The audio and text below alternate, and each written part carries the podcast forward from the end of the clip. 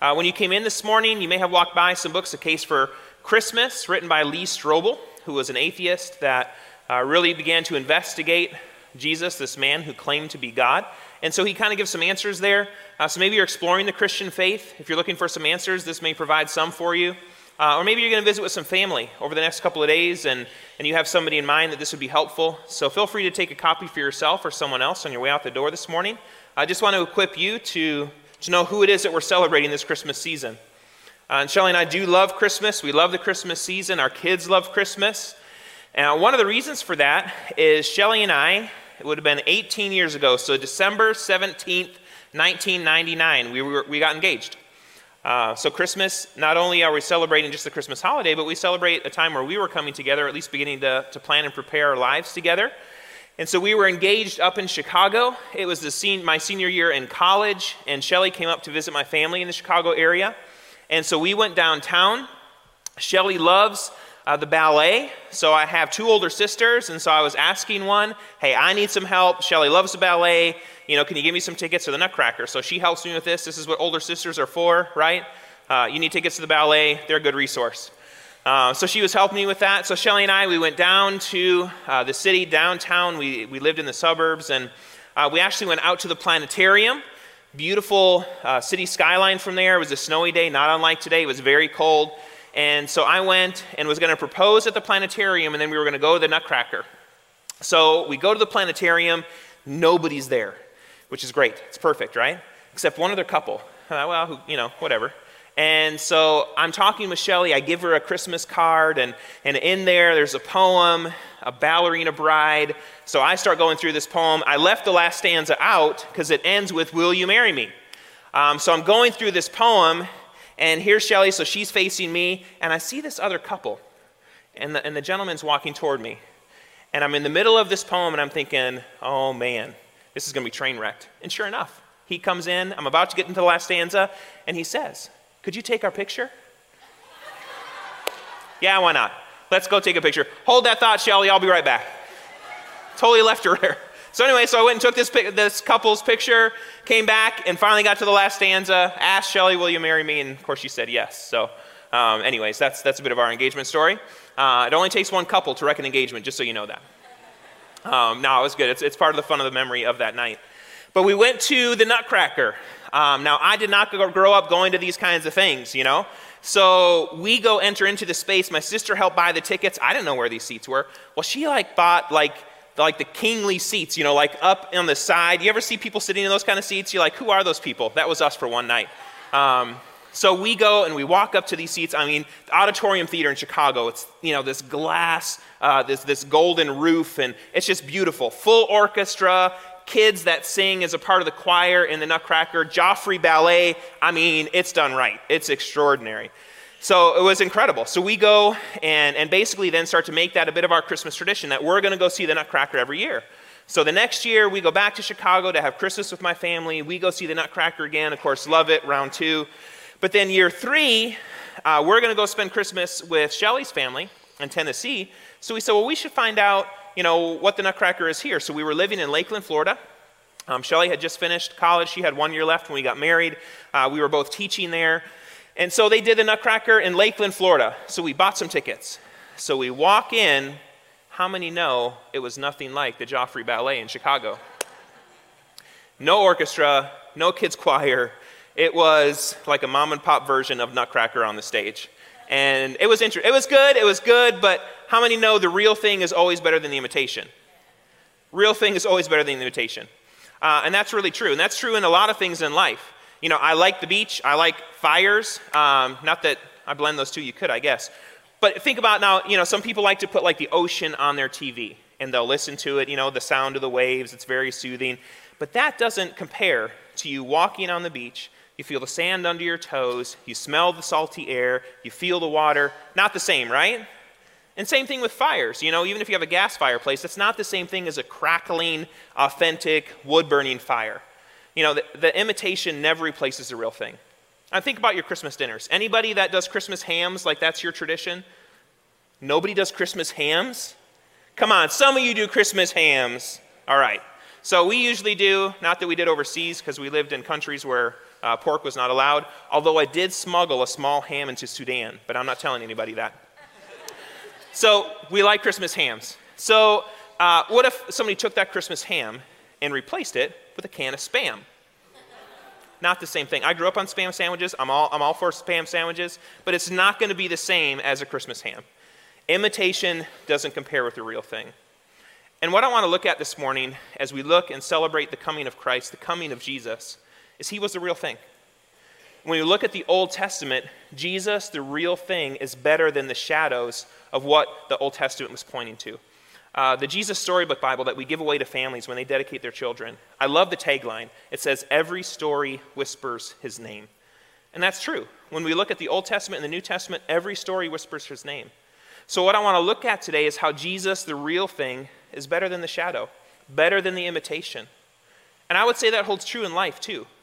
If you've not made a decision to really follow Jesus, and let me say there's a bit of a difference between being a believer in who Jesus is to having head knowledge here to really knowing Jesus here, where you follow him, you have a heart and a hunger to know more of who Jesus is, then you're living a life of imitation.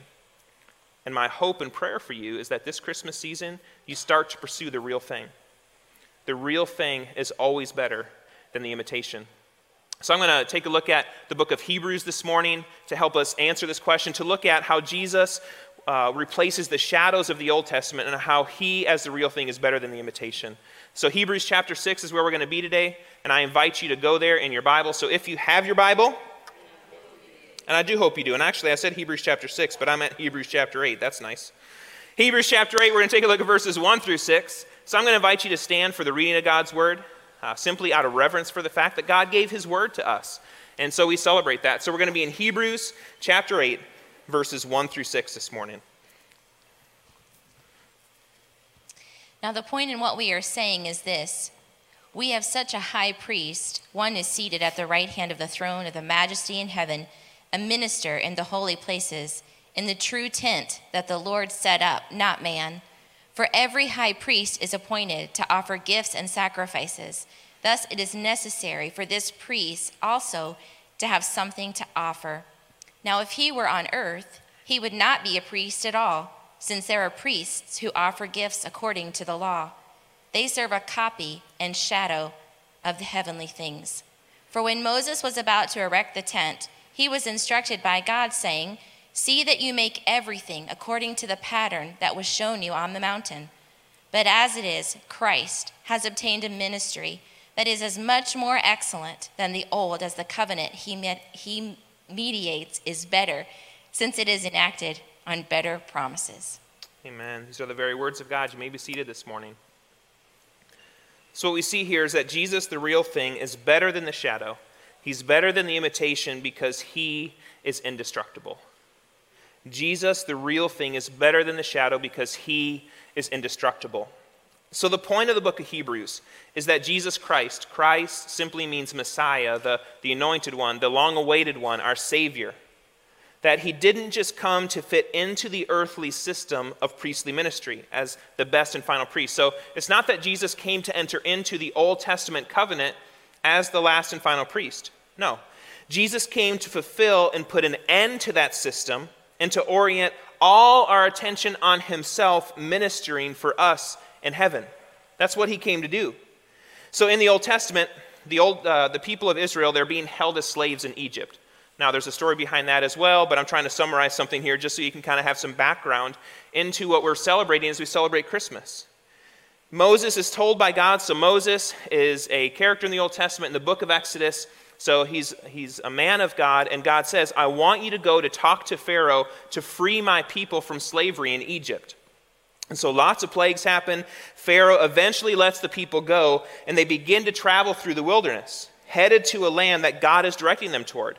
But along the way, what happens is Moses goes up to a place called Mount Sinai, and God gives Moses instructions on how the people of Israel are going to be in relationship with Yahweh, with God. And so part of that includes a priestly system with a tent or a tabernacle and sacrifices. So a tent, priests, and sacrifices. This is how God is going to be in relationship with the people of Israel. And these sacrifices provided a covering for the sin for the evil acts of Israel. That's what they were doing. But the Old Testament tabernacle, the tent, the priests, and the sacrifices, they were all shadows. Jesus, the Son of God, coming to earth, he made all the shadows pass away. That's what we celebrate at Christmas. We no longer live with the shadow, we live with the real thing. Now, to illustrate this, I want you to think back to your childhood for a moment. So, for some of you, that may not be very long ago. For others of you, that may be decades ago, but that's okay. But I want you to think back to when you're maybe four or five years old. And let's say you're in the market, you're at the grocery store with your dad, and you get separated from him. So now you're going up and down the aisles, you're trying to find your dad, you're starting to get scared, you feel the anxiety of that separation, and about the moment where you're about to cry for this anxiety that you're feeling, you see a shadow at the end of the aisle that looks a lot like your dad. So you start to have some hope. And now that's a, that's a great thing, but now think about but what if your dad steps out into the aisle with arms open wide, he scoops you up, and then he carries you around to the rest of the grocery store? What's better, the shadow or your dad in person? What's better? This is not a trick question, I promise you. The shadow or the real thing? What's better? The real thing. I'd want to see my dad, not just his shadow. His shadow can't do a whole lot to help me in that moment. And that's what it is when Jesus comes. That's what Christmas is. Christmas is the replacement of the shadows with the real thing. Hebrews 8, verses 1 and 2. It's basically a summary statement. That's what Shelley was reading this morning. The point is that the one priest who goes between us and God and makes us right with God and prays for us to God. These are all the things we find in the New Testament. He's not an ordinary, weak, sinful, dying priest like all of those Old Testament priests. Jesus is the Son of God, strong, sinless, and he is indestructible. And not only that, he's not ministering in an earthly tabernacle. He's not in an earthly tent with all of its limitations of place and size and wearing out and being moth eaten and being soaked and burned and torn and stolen. That's not where Jesus is ministering. No, verse 2 says that Jesus is ministering for us in a true tent that the Lord set up and not man. This is the real thing in heaven. This heavenly tent is what cast a shadow on Mount Sinai that Moses copied. Another great thing about the reality, which is greater than the shadow, is that our high priest is seated at the right hand of God in majesty in heaven. No Old Testament priest could ever say that. Jesus deals directly with God the Father. He is in a place of honor beside God. He's loved and respected infinitely by God. He's constantly with God in the Godhead. This is not a shadow reality like that of a tent or a temple on earth, but ultimate reality God and His Son interacting in love and holiness for our eternal safekeeping. Jesus is the indestructible priest and temple. And how else is Jesus the real thing? How else does he replace the shadows? Here's a couple of verses I want to point to and things that we find that Jesus replaces that were shadows. Uh, reading in 1 Corinthians 5 7. Cleanse out. So, Paul, an apostle, a disciple um, that comes to faith in Jesus after uh, Jesus has left, he writes here to the Corinthian church Cleanse out the old leaven, that you may be a new lump, as you really are unleavened. For Christ, our Passover lamb, has been sacrificed. So, what we find here, the last plague that causes Pharaoh to release the Israelites out of Exodus, is the plague of death. That there's the angel of death that what you, uh, Moses is given instruction, uh, instructions to the Israelites to say, what you need to do is sacrifice a lamb, put its blood on your doorpost, and when the angel of death sees that, he will pass over your homes. That's why it's called Passover. And so this is the last sacrifice. So this Passover becomes celebrated, but now what Paul is writing about here is Jesus is our Passover lamb, that his blood on the cross causes us to look as sinless before God so that we might have relationship with God. So that's what Jesus does. He replaces the Passover lamb.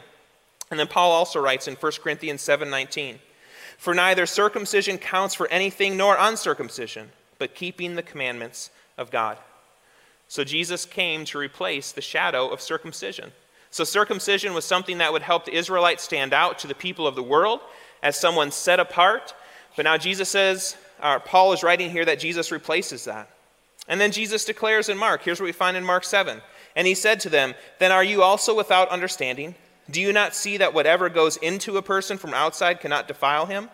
since it enters not his heart but his stomach and is expelled. Thus he declared, All food's clean. So, part of the relationship with God and the people of Israel is that they had to eat certain things. There was dietary laws. But now Jesus is saying, I've come and I'm replacing that shadow. We don't need these dietary laws anymore. These laws exist today. So, like if you go to Israel, you're not going to find bacon there, at least not in most stores. Uh, because these laws still exist. If you want to try to find a cheeseburger, they don't mix meat and cheese. So, like, you've got to go and get your meat, you've got to go and get your cheese, and put those two things together on your own. That doesn't happen on its own. But Jesus says, I've come to replace that shadow. And then the last one we find here is in Colossians. Paul writes the church in uh, Colossians. He says in chapter 2, Therefore, let no one pass judgment on you in questions of food and drink, or with regard to a festival, or a new moon, or a Sabbath. These are a shadow of the things to come, but the substance belongs to who? To Christ, to Jesus. The substance belongs to Jesus. So there was all of these festivals and uh, things at the feast that they would celebrate in the Old Testament, but now what we see is that Jesus comes and replaces that. And I sometimes get that question why don't we celebrate all of the feasts and festivals in the Old Testament? You can, but what we find here is that we have a replacement in Jesus, that he has come to replace the shadow. That's why we celebrate Christmas. That's why we celebrate Easter, because every story whispers his name, so we celebrate Jesus. Jesus replaces it. So I encourage you celebrate Christmas with a focus on Jesus. If you're not in the habit of reading the Christmas story before you open gifts, maybe consider that this year. Go to Luke 2. Read the Christmas story and say, you know what, the focus here is that God gave his son as a gift, and so we give gifts as well. Celebrate Jesus this Christmas season because Jesus, the real thing, is better than the shadow because he is indestructible. And Jesus, the real thing, is better than the shadow because he is our mediator. Here's what we find in Hebrews 8 6, the last verse Shelley read. But as it is, Christ has obtained a ministry that is as much more excellent than the old as the covenant he mediates is better, since it is enacted on better promises. Jesus is our mediator. His death on the cross purchased the fulfillment of God's promises for us. God brings about our inner transformation by the Spirit of Christ. And God works all his transformation in us through faith in the God that we have and who Jesus we serve. So the new covenant that which is established in the coming of Jesus. It is purchased by the cross of Christ, it is brought about by the Spirit of Christ, and we have access to it by faith in Christ. And then Hebrews chapter 13, here's where it lays out who our medi- mediator is. Now may the God of peace, who brought up from the dead our Lord Jesus, the great shepherd of the sheep, and ratified an eternal covenant with his blood, may he equip you with all you need for doing his will May He produce in you, through the power of Jesus Christ, every good thing that is pleasing to Him.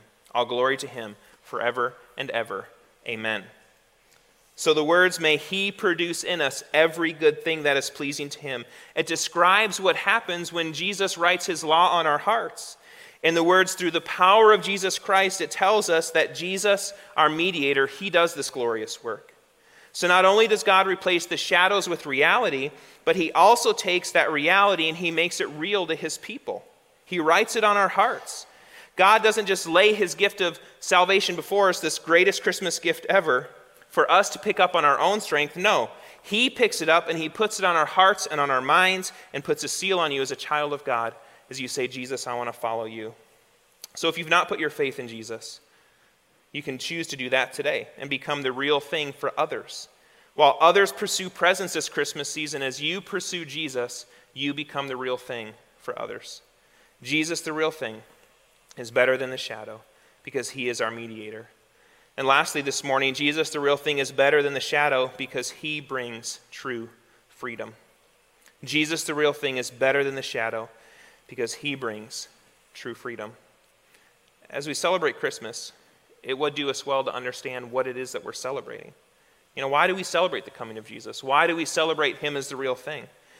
Hebrews chapter 2 helps us with this. Here's what it says Because God's children are human beings, made of flesh and blood, the Son also became flesh and blood. Not only as a human being could he die, and only by dying could he break the power of the devil who had the power of death. Only in this way could he set free all who have lived their lives as slaves to the fear of dying. This is why Jesus came. Because we are human, God became human. Jesus became fully man and remained fully God. And I'll admit this is a great mystery in many ways, but it's true. And the reason Jesus became a man was to die. As God, he could not die for us, but as man, he could. And Jesus did not risk death, he embraced it. He embraced it because his aim was to die. Good Friday, the day that we reflect on Jesus going to the cross, is what we celebrate Christmas for. In dying, Jesus broke the power of the devil. Satan's ultimate weapon against us is our own sin, our own evil hearts. And if the death of Jesus takes that away, the chief weapon of the devil is taken out of his hand. So we're free from the fear of death. By his death, Jesus wiped away all of our evil. God has declared us innocent. Satan cannot overturn that decree. And God means for our ultimate safety to have an immediate effect upon our lives. He means for the happy ending to take away the slavery and fear of the now. If we do not need to fear our last and greatest enemy, death, then we don't need to fear anything in this life. We don't. We can be free, free for joy and free for others. Christmas is for freedom freedom from the fear of death. Jesus took our nature in Bethlehem. He became human. This is what we celebrate. To die a death in Jerusalem on the cross. That's what we celebrate at Easter, that we might live fearless lives in this lifetime and in the next. So if you're a follower of Jesus, then you can live fearlessly. Why? Because if the biggest threat to our joy is gone, the fear of death, then why should we fret over little concerns? How can we say, I don't fear death, but I am afraid of losing my job? That doesn't make sense. If death is no longer a fear, then we're free, free to take any risk under the sun for Jesus. No more bondage to anxiety. If Jesus has set you free, then you are free indeed. What a wonderful Christmas present from God to us, and then from us into the world. If you've made a decision to follow Jesus, live confidently in the freedom that you have in Him. Let's not walk about living fearful lives. Jesus came to set us free, so let's live in that freedom today. Jesus, the real thing, is better than the shadow. He is our greatest Christmas gift, our real gift. And as you joyfully follow him in freedom, you become a gift to the world. As we close today, and we're going to close in song, I just want you to consider if the life that you're living is one of imitation and not reality, man, may you live in reality this Christmas season from now and into the future. And the way that happens is you dedicate your life to Jesus. That you don't just have head knowledge of him, you have heart knowledge of him that you truly have accepted Jesus and you're hungry for more of Him. That's a life that is one chasing after the real thing. I'm going to invite you to stand as we close in song. And I encourage you, receive your real gift this Christmas Eve and become a real gift for others. Enjoy the real thing and live in the joyful freedom that only Jesus can bring. Before we sing this last song today, if you're here in this room and you'd say, you know what, I really haven't been pursuing the real thing, I've been pursuing the imitation.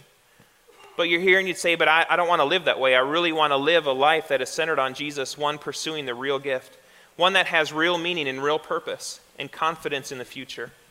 With every head bowed in this room this morning, I just would like to ask if that's you today, and you'd say, I don't want to live a life of imitation, but I want to live a life of freedom. I want to live a life of joy. I want to live a life of real meaning and purpose. Simply raise your hand, and I just want to pray with you before you leave today that you might know who Jesus is. Know him as the greatest Christmas gift ever. Anybody here today that say, That's me?